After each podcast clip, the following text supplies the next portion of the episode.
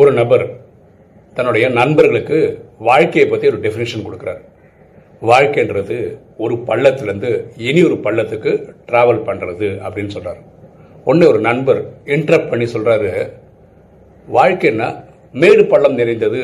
இப்படி தான் நான் கேள்விப்பட்டிருக்கேன். இதான் நான் புதுசாக இருக்குது அப்படின்னு.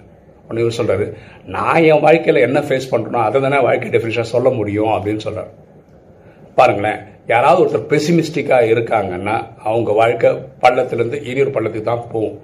வாழ்க்கையை யார் ஆப்டிமிஸ்டிக்காக பார்க்குறாங்களோ அவங்க வாழ்க்கை ஜிங்கலால தான். எண்ணம் போல் வாழ்வு.